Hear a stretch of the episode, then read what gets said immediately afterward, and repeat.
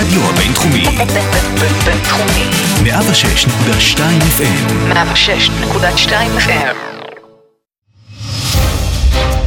הטרוריסט, מאחורי הקלעים של עולם הטרור והביטחון. פודקאסט מבית המכון למדיניות נגד טרור במרכז הבינתחומי, עם דן גנור. אז uh, ברוכים הבאים לעוד פרק של פודקאסט הטרוריסט, פודקאסט של המכון למדיניות נגד טרור והרדיו הבינתחומי 106.2 FM. Uh, והיום אנחנו עם uh, אורח מיוחד, אנחנו עם uh, סגן אלוף במילואים דוקטור ערן שדח, פסיכולוג קליני ומדריך, מרצה בכיר בחוג לפסיכולוגיה באקדמית תל אביב-יפו, uh, מתמחה בפסיכולוגיה קבוצתית ובפסיכולוגיה של טרור, ראש דסק פסיכולוגיה וטרור ב-ICT. וכמובן עמית המכון למדיניות נגד טרור כאן אצלנו ב-ICT. אז ברוך הבא דוקטור שדך, כיף שהצטרפת אלינו. והשאלה הראשונה שתמיד עניינה אותי זה השיח הזה שיש בציבור ברחוב על פסיכופתיה.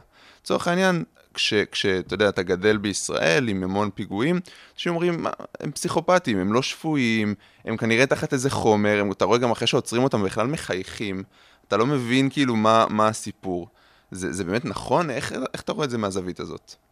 אוקיי, okay, זאת שאלה מצוינת. כדי לענות עליה, נעשה רגע הבחנה בין שני מושגים בסיסיים בפסיכולוגיה או בפסיכיאטריה. מושג אחד זה בוחן מציאות, אה, ומושג שני זה שיפוט. אז השאלה האם לטרוריסטים בהכרח יש ליקוי בבוחן המציאות, והתשובה שלי היא לא, זה לא בהכרח. יש טרוריסטים שהם אה, סובלים ממחלה נפשית, אה, למשל מסכיזופרניה, ואז באמת הם רואים דברים שלא קיימים, יש להם מחשבות, מה שנקרא דלוזיות, מחשבות שווא, וזה בהחלט יכול להיות, אבל הרוב, לדעתי המכריע, אלו אנשים שהבעיה שלהם היא ליקוי בשיפוט.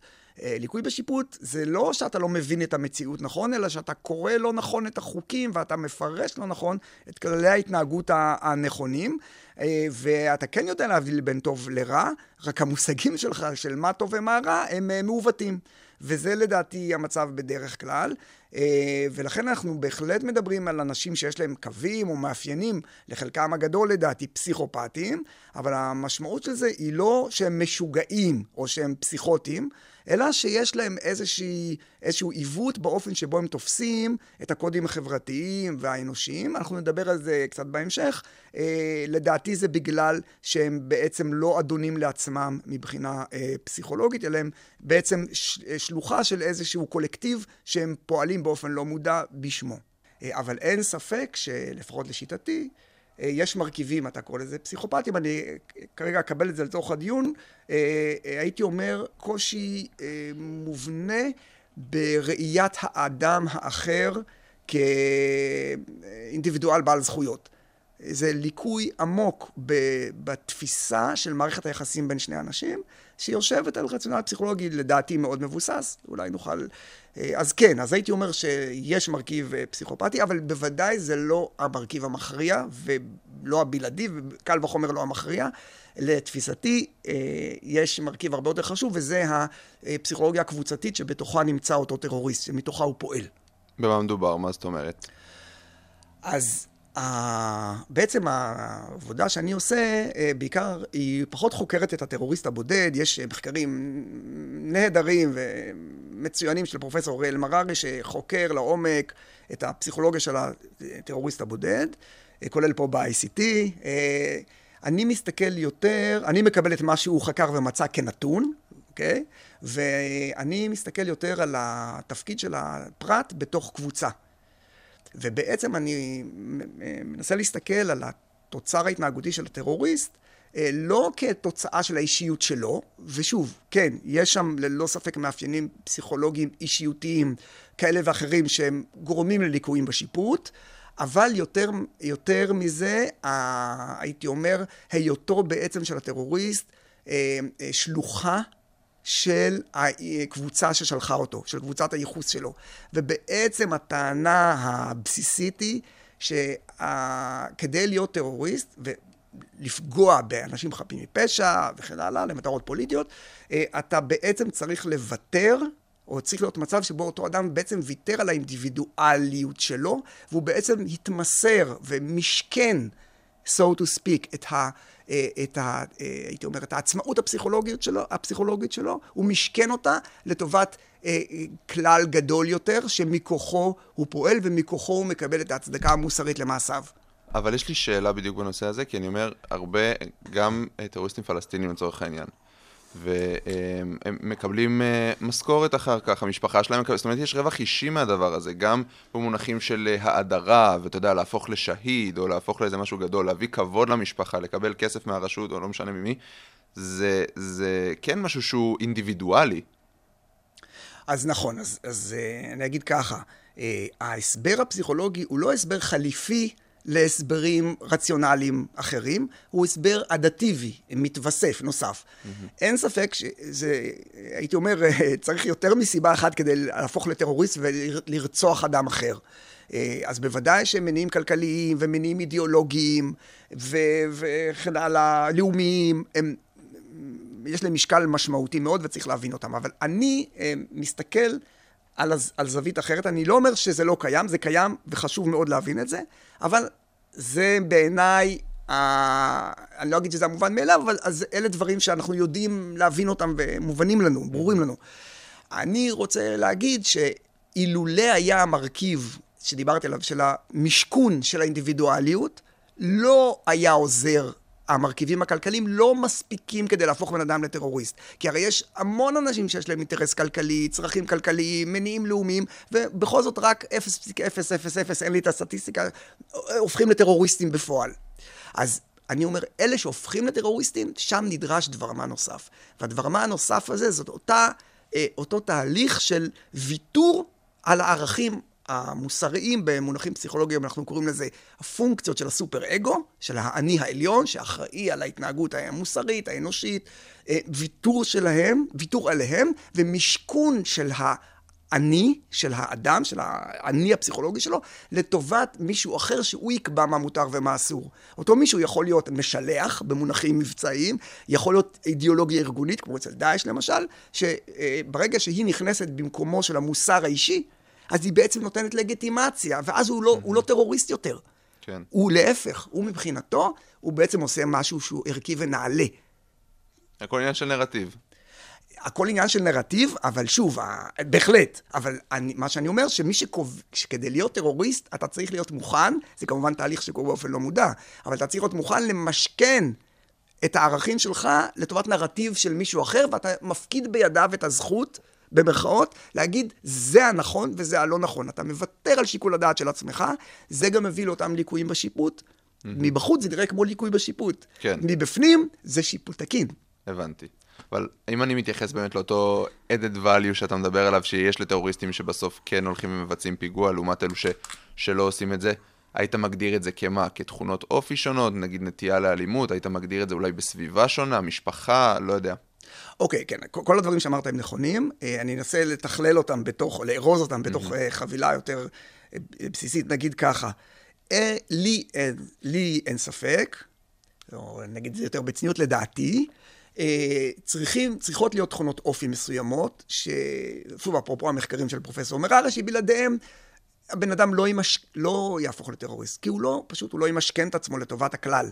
Mm-hmm. התכונות האופי שלו הן מספיק בשלות, מספיק אחראיות, מספיק... אה, כדי שהוא לא יהיה, אה, הייתי אומר, מגויס פוטנציאלי, הוא לא יהיה אה, מספיק מועד. יציב, כן, כאילו? הוא מספיק יציב, מספיק עם עצמו, עם זהות ברורה ומגובשת, ולכן הוא לא מועד לוותר על הערכים שלו. הוא יעמוד מולם, והוא לא ילך לשם, הוא ישמור על הזהות שלו. עכשיו, אם במקרה הזהות שלו היא של פסיכופת, אז הוא יכול לעשות את הפיגוע כי הוא פסיכופת. Mm-hmm. אבל, אבל זה לדעתי המיעוט. הרוב הם אנשים לא יציבים, מבחינה טרמינולוגיה פסיכולוגית, הם לא בשלים מבחינה פסיכולוגית, האישיות שלהם היא לא בשלה, הם במונחים אינפנטיליים, במובן הזה שאין להם מנגנונים פסיכולוגיים בוגרים דיים, ולכן הם מאוד מאוד נתונים להיות מושפעים. מושפעים, כי הם מחפשים את מי שייכנס בנעליו של ה... נקרא לזה דמות האב, מי שמייצג את המוסר, את הערכים, ומי שמזמין אותם ואומר להם, תראו, הנה. אז, אז הם ילכו לשם. אז הייתי אומר, פחות אם הוא פסיכופת, או נרקיסיסט, או סכיזופרני, או, או אובדני, כל אלה נכונים, יש אותם, אבל המכנה המשותף לכולם זה שבסוף, לשיטתי, הם צריכים להביא את האדם למצב שהוא מספיק לא בשל כדי לחפש את אותו אה, כלל, את אותו אב גדול, או את אותו, אותה קבוצת ייחוס שתגיד לו, בוא אלינו. אנחנו ניתן לך את התכלית, ואז הוא אומר, אה, מצאתי, יש את זה, אני יכול להירגע. זה נשמע כמו מאפיין שמאוד קשור לבני נוער לצורך העניין, כי אתה יודע, הם בדיוק בתהליך התבגרות, זהות, הם לא כל כך בשלים. השאלה אם באמת, עד כמה שאתה יודע, זה נכון, זה באמת אוכלוסיית סיכון מאוד מרכזית, או שגם בגיל 30-40 אפשר לגייס אנשים שהם אה, עוד לא מספיק בשלים. אז אה, שוב, אני אה, אשתדל להישאר צמוד לדברים שאני יודע. אז למיטב ידיעתי, ואני מסייג את זה כי אני לא חוקר את הנושא הזה, אז באמת רואים שהגיל צעיר אצל טרוריסטים. זאת אומרת, אני חושב שממוצע הגיל הוא נמוך. זה לא אומר שאין איזה אחד בן 50 שיכול לקום, לעלות על משאית ולדרוס, אבל הכלל, בוודאי בפיגועי הבודדים שאנחנו רואים בישראל, זה אנשים מאוד מאוד צעירים. אני אישית, יצא לי לראיין ולפגוש בכל מיני מסגרות, אה, בחור בן 16 שרצח, כן? זאת אומרת, זה ילד. אה, אז אני חושב שהמיין אפקט, כן יש משתנה של גיל, בגלל הסיבה שאתה מתאר. לפי אריקסון, הפסיכולוג אריק, המבורגר אריקסון, השלב של גיל ההתבגרות הוא שלב של גיבוש הזהות. וזה בהחלט לדעתי הולך לשם. יחד עם זאת, המשתנה המש... המכריע הוא לא הגיל, אלא הבשלות הפסיכולוגית. זה נכון שרוב האנשים המתבגרים, הבשלות הפסיכולוגית, הרבה מהם הבשלות הפסיכולוגית שלהם היא עוד לא, היא עוד לא יציבה, אבל אם יש מישהו בן 50 שאין לו, אז לשיטתי גם הוא יהיה אה, קנדידט מצוין אה, להתגייס, אוקיי? כן. Um, אני רוצה רגע לשאול, אני יודע שזה אולי לא תחום ההתמחות, אבל אני רוצה לשאול רגע על מפגעים בודדים. זאת אומרת, כן. דיברנו על uh, uh, זה שבאמת מי שמבצע את הפיגוע לעומת אלה שפשוט מוסתים אבל לא עושים פיגוע, הוא צריך איזשהו added uh, ערך מסוים. Mm-hmm. ואם אנחנו מדברים על מפגעים בודדים שבכלל, שכביכול לא עושים את זה בקבוצה, האם הם צריכים יותר אומץ, יותר תושייה, תכונות אופי יותר קיצוני, או משהו, משהו בסגנון הזה? אוקיי, okay. אז אה, אני חושב שהמפגע הבודד זאת אה, אילוזיה. זאת אומרת, מבחינה מבצעית זה בוודאי חשוב ונכון וקיים, שלא יהיו טעויות, כן? אני גם אה, בהחלט אה, נותן רספקט לא- לצד... לא, לא להסתבך. כן. כן, המבצעי, אבל מבחינה פסיכולוגית זאת אשליה. מבחינה פסיכולוגית, קבוצת הייחוס היא יכולה להיות וירטואלית, או נגיד ככה שקופה לעין המתבונן. בעיניי, המפגע הבודד הוא באותה מידה חבר בקבוצה, כמו מי שפועל בשליחות אה, אל-קאעידה או דאעש עם משימה ספציפית. ההבדל הוא רק ברמת המבצעיות, התכנון הלוגיסטי, ששוב, הוא מאוד מאוד חשוב. אבל המפגע הבודד הוא לא בודד. גם אם הוא לא דיבר עם אף אחד אחר? בדיוק, הוא אורגן, לפי הגישה שלי, שלנו במחקר שאנחנו עושים, וגם כתבנו על זה קצת אה, מאמרים ומחקרים, אה, אה, הוא בעצם, הוא חושב שהוא בודד. אה, אבל הוא לא בודד, הוא בעצם אה, אה, זרוע, זרוע, אקסטנציה של איזשהו קולקטיב, איזשהו mind קולקטיבי, שה mind הזה הוא פסיכופתי. ה mind הטרוריסטי, ב, אם, אם רוצים לעשות השוואה בין ה mind הטרוריסטי, לתרגם את זה במילון לשפה פסיכולוגית, אז לדעתי אנחנו בזירה של הפרוורסיה. זאת אומרת, מעשה הטרור הוא מעשה פרוורטי בהגדרה. סוטה כאילו... נכון, ורק כדי להבהיר, כי אולי לא כל המאזינים אה, מודעים לדקויות האלה, גם אני לא הייתי מודע להם הרבה לא זמן, כן. פרוורסיה זה לא פרוורסיה מינית. אה, הייתי אומר, פרוורסיה מינית היא מקרה פרטי של פרוורסיה. אבל פרוורסיה זה מושג בסיסי בפסיכולוגיה, ומה הוא אומר?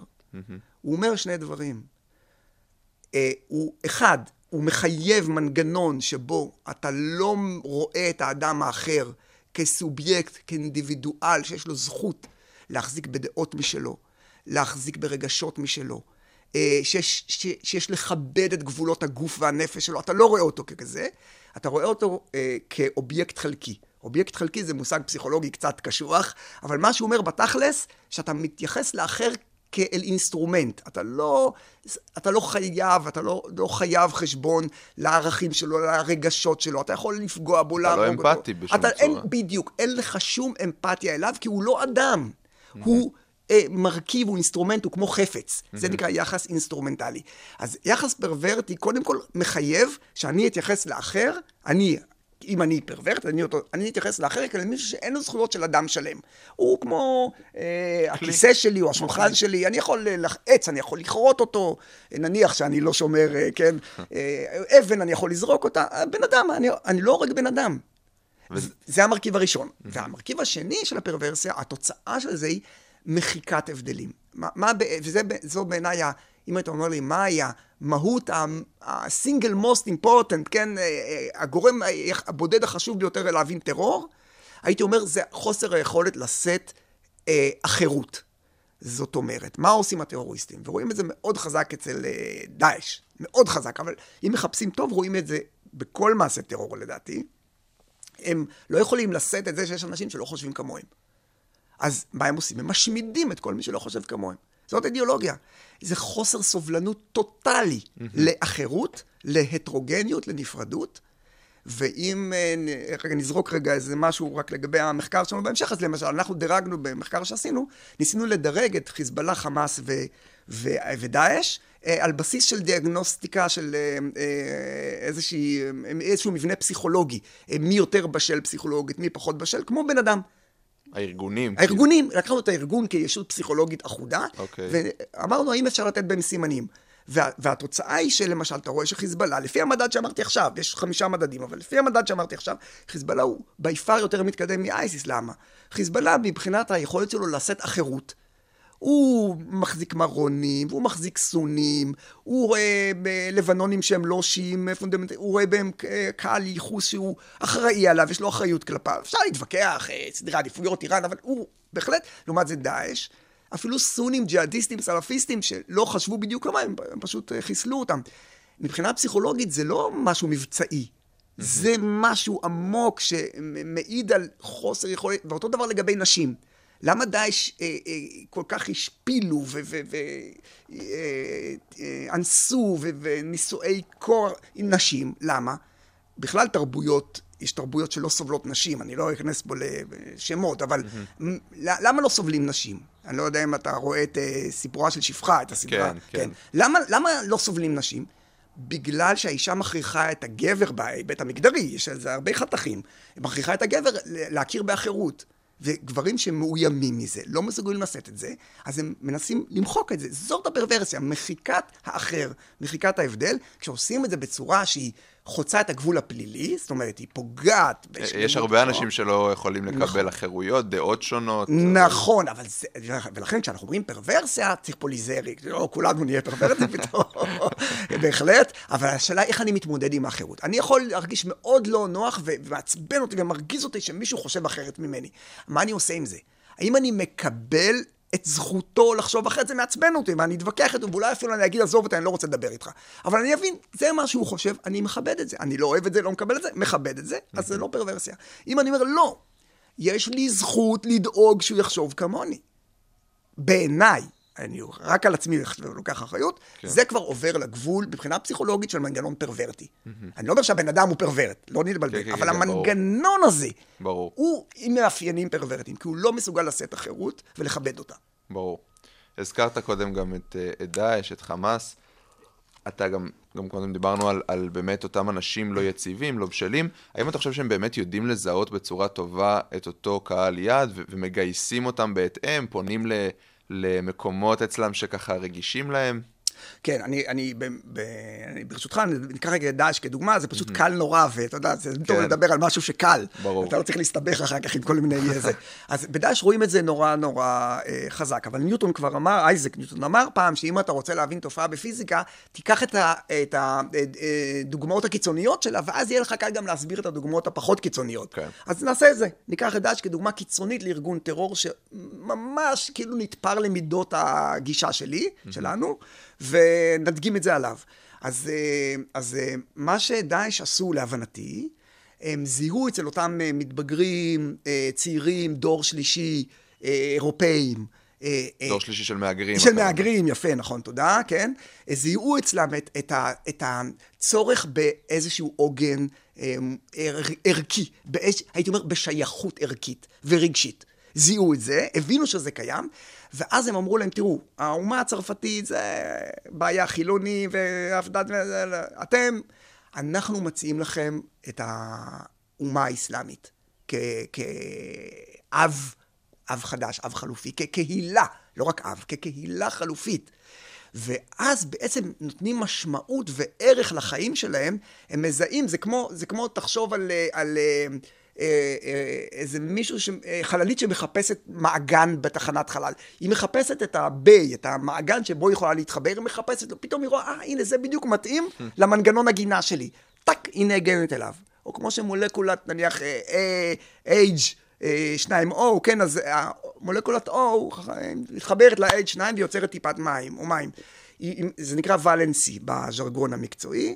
היא- הוולנסי, הם מזהים את הוולנסי של הצעירים האלה שהם מחפשים שייכות, והם אומרים להם, אנחנו ניתן לכם ייעוד, שייכות, קהילה, ובאותו רגע, מאותו רגע הצעירים האלה ממשכנים את הערכים הקודמים שלהם, ככל שהיו כאלה. אגב, חלקם הלא מבוטל הוא, הוא אה, גם עברייני צעצוע כאלה, פטי קרימינלס כאלה, אה, שממילא זה מעיד על קצת אובדן דרך, ואז פתאום הם מוצאים ייעוד עם ערכים ואידיאולוגיה, וזה בעצם עושה שקט נפשי. השאלה אם הם עושים, אה, אה, יורים רחב מה שנקרא, או שהם מטרגטים, האם יש להם, האם אנחנו מכירים בכלל יכולת שלהם לטרגט איזושהי אוכלוסייה שהיא אה, מתקשה, או אה, יורים לאן שיורים, מה שפוגע פוגע. תראה, אז שוב, זאת שאלה שאני אגיד בצניעות מתבקש, אני לא חוקר אה, טכניקות של אה, גיוס, אז אני לא יודע להגיד לך, אני בטוח שיש פה במכון, ב-ICT, אנשים שיודעים ממש להגיד, ול... אני יכול לדבר ברמה עקרונית.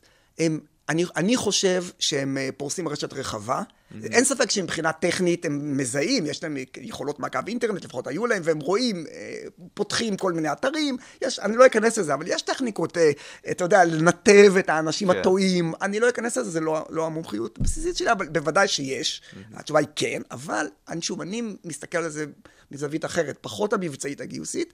אני אומר, מבחינה פסיכולוגית, הם יודעים שיש דור שהוא אבוד, והם יודעים שזאת נקודת תורפה, והם נותנים את המענה. אז, אז אה, אחד ממאה ייתפסו, הם עשו את שלהם, כי יש מיליון. אז הם לא צריכים יותר.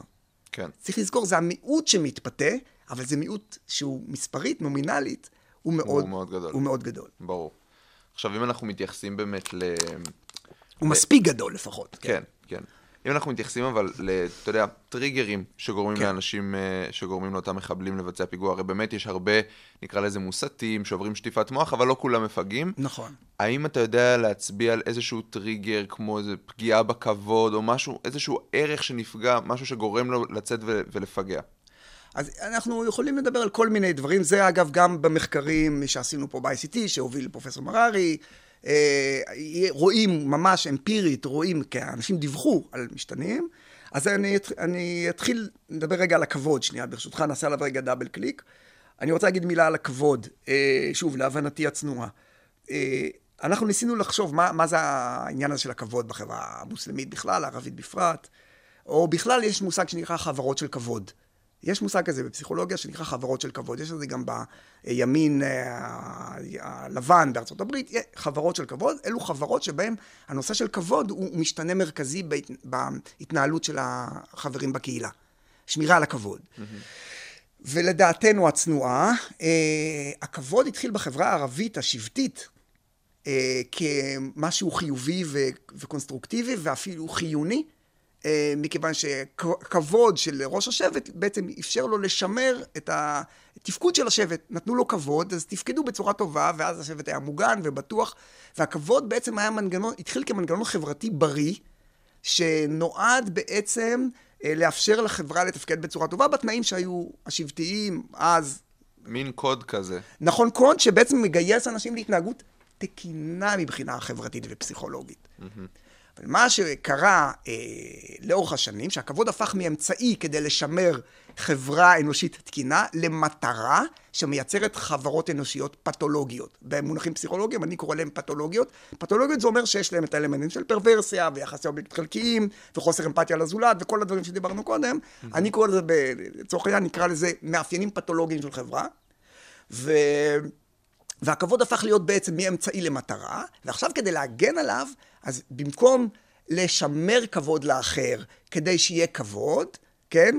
במקום להתייחס ביחס נאות לאחר אה, כדי לשמר את כבוד השבט, אז פוגעים באחר בגלל תפיסה מעוותת של כבוד, שהיא הופכת להיות בעצם המטרה. ואז בעצם אנחנו מקבלים, זה בעצם לא כבוד, בעיניי זה פסאודו כבוד.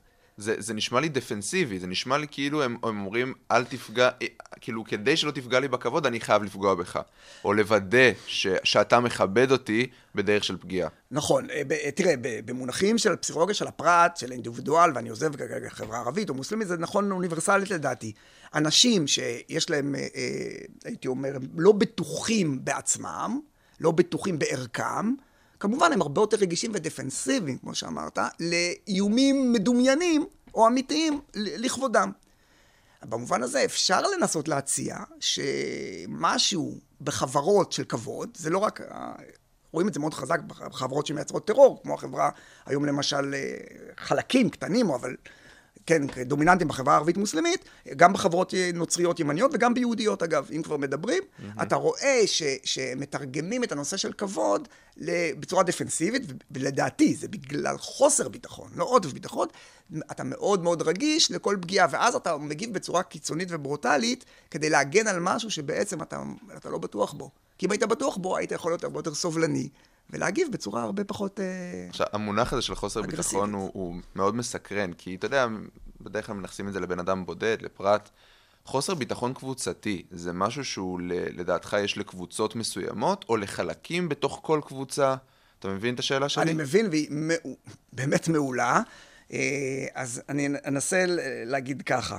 יש מושג שנקרא בפסיכולוגיה קבוצתית, אה, שאנחנו מתעסקים בה, באנליזה קבוצתית, זה תחום של אה, מחקר בפסיכולוגיה, או תחום טיפולי ומחקרי, שאנחנו קוראים לו אה, chosen trauma ו-chosen glory, שני מושגים, chosen trauma ו-chosen glory. ו...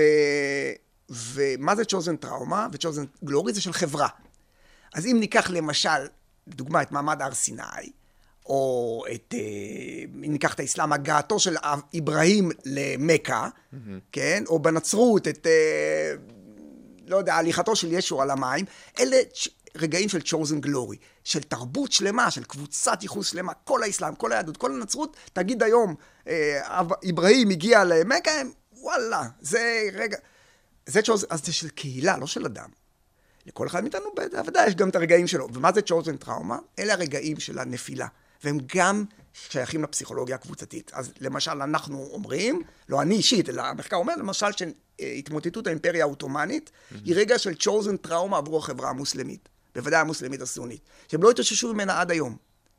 אוקיי? למ- למעשה, אנחנו רואים, במחקר שלנו, אנחנו מסבירים את תופעת הטרור המוסלמי כניסיון לפצות על הטראומה של אובדן ההגמוניה המוסלמית עם נפילת האימפריה העות'מאנית, ורצון לחזור לצ'וזן גלורי זאת של אומרת, הם ימי... עדיין זוכרים את זה, זה עדיין בזיכרון הקולקטיבי שלהם. לגמרי, לגמרי. וכדי לחזור לשם הם אה, מנסים. בדיוק, בדיוק. ולכן הניבוי שלנו הוא שחברות שהיו באיגרא רמא ונפלו לבירה עמיקתא, בהגדרה יש לצפות שהם ייצרו מנגנונים, אה, הייתי אומר, בסוף הם ינסו לתקן את זה בצורה טובה, בצורה, נקרא לזה, חברתית, פסיכולוגית תקינה.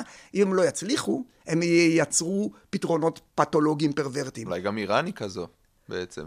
אני לא מומחה לאיראן, אבל זה מעניין לחשוב, יכול, אם מישהו יבוא ויגיד, תשמע, אני מומחה לאיראן, הנה ה-chosen glory שלהם, הנה ה-chosen trauma שלהם, והנה עכשיו אנחנו יכולים להסביר את ההתנהגות האגרסיבית שלהם כניסיון, אז אני אגיד, זה מתאים למודל. אני פשוט את איראן ספציפית. לא מכיר. אבל אני יכול להגיד למשל ש... שוב, אני מקווה שאני לא אסתבך פה, אבל שלמשל כל הרעיון של חזרה למקדש, כן, בניית המקדש, מבחינה פסיכולוגית, לי, אישית, אין ספק שזה ניסיון לחזור אה, לאיזשהו chosen אה, glory שה- שהיה ועבד, כי נוצרה טראומה עם חורבן הבית, זו טראומה אה, בלא מודע הקולקטיבי. עכשיו, מה אתה עושה עם זה? אתה יכול לייצר פתרונות אדפטיביים, כמו פוליטיקה וחינוך וכל מיני, אה, אתה יודע, אה, תיאוריות וכל מיני קבוצות שעובדות בצורה חוקית, ואתה יכול לייצר פתרונות פתולוגיים, שזה למשל כבר חוצה את הרף הפלילי. אז חברות מנסות, לדעתי, קודם כל לייצר פתרונות תקינים, מה שנקרא בשפה המקצועית שפירים, benign אה, solutions, ואם הם לא מצליחים, לדעתי, אם הם נכשלים יותר מדי פעמים, ברגע מסוים אה, יצא הפתרון הפתולוגי, והטרור בעיניי הוא מקרה פרטי כזה של פתרון פתולוגי. זאת אומרת, אי אפשר להשכיח את אותה, את אותה טראומה, לא. או את אותם... אה, נכון, אי אפשר להשכיח את זה, זה תמיד ממשיך להיות, והשאלה היא רק, האם הפתרונות שאתה מצליח לייצר בצורה תקינה, כן, ייתנו לך תחושה שחזרת לצ'וזן הם יספקו אותך או לא. נכון, ואם לא, לדעתי, בסוף, sooner or later אתה תראה פתרונות פתולוגיים. זה מבשר אה, קשות, כאילו זה, אתה יודע, אה, אני לא רוצה לקחת את הדוגמה של המקדש, אבל אני מקווה ששום דבר רע לא יצא מזה. נראה לי שבינתיים ישראל כמדינה מסתדרת עם זה במנגנונים התק- התקינים, השפירים, כן. אבל, אה, אבל הטרור הוא תמיד, אה, אני מסתכל עליו ואני מקווה שאני לא אחטא פה באמפתיה לתופעה באמת מאוד קשה, אבל כפסיכולוג אני מוכרח להסתכל עליו כעל תוצאה של משהו ולא כעל אה, אה, משהו מרושע ויזום. ברור. התוצאה היא מרושעת, אבל המניעים שזורקים את האדם הבודד ללכת ולפגע בשם אידיאולוגיה, לדעתי, הם מצוקה פסיכולוגית קשה. לא תמיד, הוא, בדרך כלל הוא לא יהיה מודע אליו, לא יבין שזה מה שקורה, אבל החברה כחברה משגרת אותו, הייתי אומר, הוא משוטה. במונחים מבצעיים, הטרוריסט הבודד הוא משוטה, אבל לא של משלח, כי אין לו משלח. כן, של הוא- החברה. הוא, בדיוק, הוא משוטה של הלא מודע הקולקטיבי של החברה שלו. הוא מנסה לייצר עבורה את התיקון לט- לטראומה שהיא סוחבת על עצמה. מעניין. והוא עושה את זה בדרך שרק מגבירה לצערנו את הטראומות, כן. במקום ל- לרפא אותן. אפרופו טראומה אה, אה, חברתית, קהילתית, אני רוצה לשאול אותך רגע על חוסן. החוסן כן. הישראלי, ספציפית, שאלה ש, שמאוד מעניינת אותי. אה, אנחנו חווינו כ- כחברה, כמדינה, גם, לפני שנולדתי, זה דברים שאתה סוחב איתך מהזיכרון הקולקטיבי, הרבה מלחמות, אינתיפאדות, ממש חשש לביטחון הפרטי שלך ביום-יום. אה, מה שלפחות להבנתי אמור לגרום לאיזשהו חוסן מאוד מאוד גבוה, כי, כי התחשלת. נכון. מצד שני, אה, היום, אתה יודע, אנחנו מאוד מאוד רגישים. כל אה, אה, חייל הרוג, אה, כמובן חלילה וחס, כן, אבל כל חייל הרוג, כל אזרח הרוג, אנחנו ככה מאוד מאוד אבלים, ואנחנו כביכול לא מאוד חסינים לדבר הזה. איך אתה רואה את זה? שאלה באמת נורא נורא מורכבת של חוסן, ושוב, אני אגיד אה, רק, ב, אתה יודע, להיות אה, הגון והוגן, אני לא חוקר חוסן, אבל אני כן אה, יכול להגיד כמה דברים שהייתי אומר מה, מהידע הקנוני של הפסיכולוגיה. אז קודם כל אנחנו עושים, כדי לדבר על חוסן, עושים הבחנה בין שני סוגים של אה, חוויה. יש אה, מצב שבו בן אדם חווה טראומה, ואז יש לו מספיק זמן להתאושש ממנה, לעבד אותה בעין, אה, וכן הלאה, ואז הרבה פעמים אנחנו רואים אה, באמת היווצרות של חוסן, ולא רק זה, יש אפילו אנשים שמדברים היום, חוקרים, מחקר שמדבר על אה, צמיחה פוסט-טראומטית. זאת אומרת, אתה רואה אפילו אנשים שיוצאים מהטראומה, אה, מה שנקרא מחוזקים. יש מחקר רציני על הדבר הזה, זאת לא המצאה. אה, אבל זה דורש תנאים מסוימים, שתיארתי אותם בגדול עכשיו. זאת אומרת, שיהיה לך זמן לעבד את זה, לעכל את זה, לעשות עם זה משהו, לפתח וכן הלאה. לעומת זה יש מצבים, שלמשל אנחנו רואים אותם במחקרים שנעשו על עוטף עזה, עוד לפני שומר חומות, כן?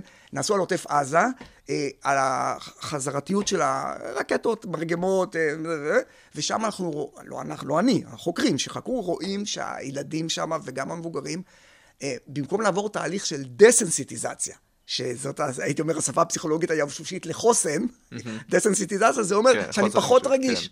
כן, כמובן שחוסן זה מושג יותר עשיר ורחב, אבל בוא נגיד, זה פחות, אתה נהיה פחות ופחות רגיש, אתה יותר מחוסן, יותר חסין.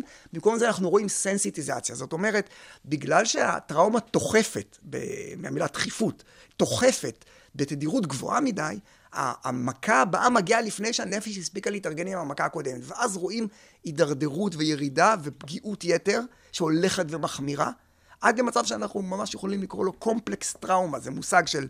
אה, אה, שנ- שנמצא אה, במחקר טראומה, שזה טראומה שהיא לא יושבת על אירוע בודד, והיא ממש יש בכוחה לשנות מהיסוד את המבנה של האישיות. היא לא רק פוגעת במשהו קיים, היא מערערת אותו ומייצרת קונסטרוקציה חדשה ורעועה יותר, קומפלקס טראומה.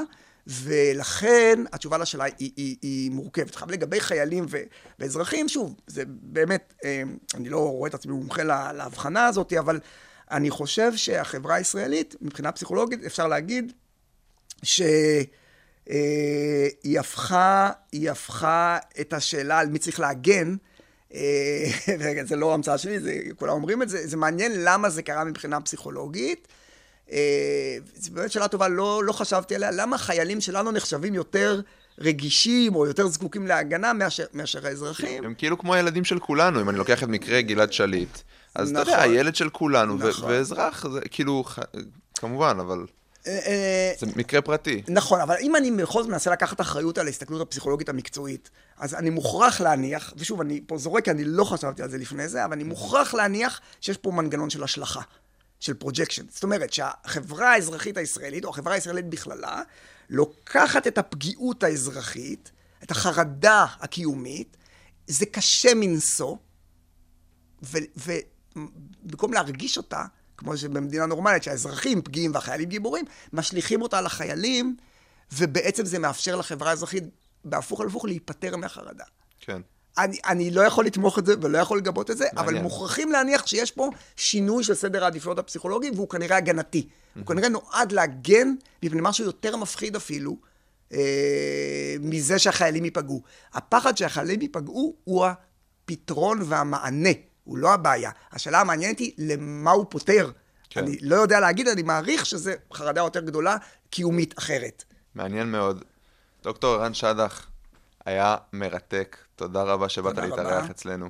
אני מאוד מודה לך, היה תענוג גדול לשוחח איתך. תודה. היום למדנו שטרוריסטים הם ממש לא בהכרח משוגעים או פסיכופטים, אלא לרוב אנשים שמחפשים ייעוד או שייכות שדאעש והחברים שלהם יודעים לספק. עכשיו אנחנו מבינים שההבדל העיקרי בין טרוריסט לבין כזה שכמעט נהיה טרוריסט זה החלק הפסיכולוגי. זאת אומרת, כדי להיות טרוריסט אתה צריך להיות מוכן למשכן את הערכים שלך לטובת מישהו אחר בכלל, שיחליט בשבילך מה מותר ומה אסור, ואז בעצם הכל לגיטימי. תודה רבה שהצטרפתם לעוד פרק של הטרוריסט, נתראה בפעם הבאה.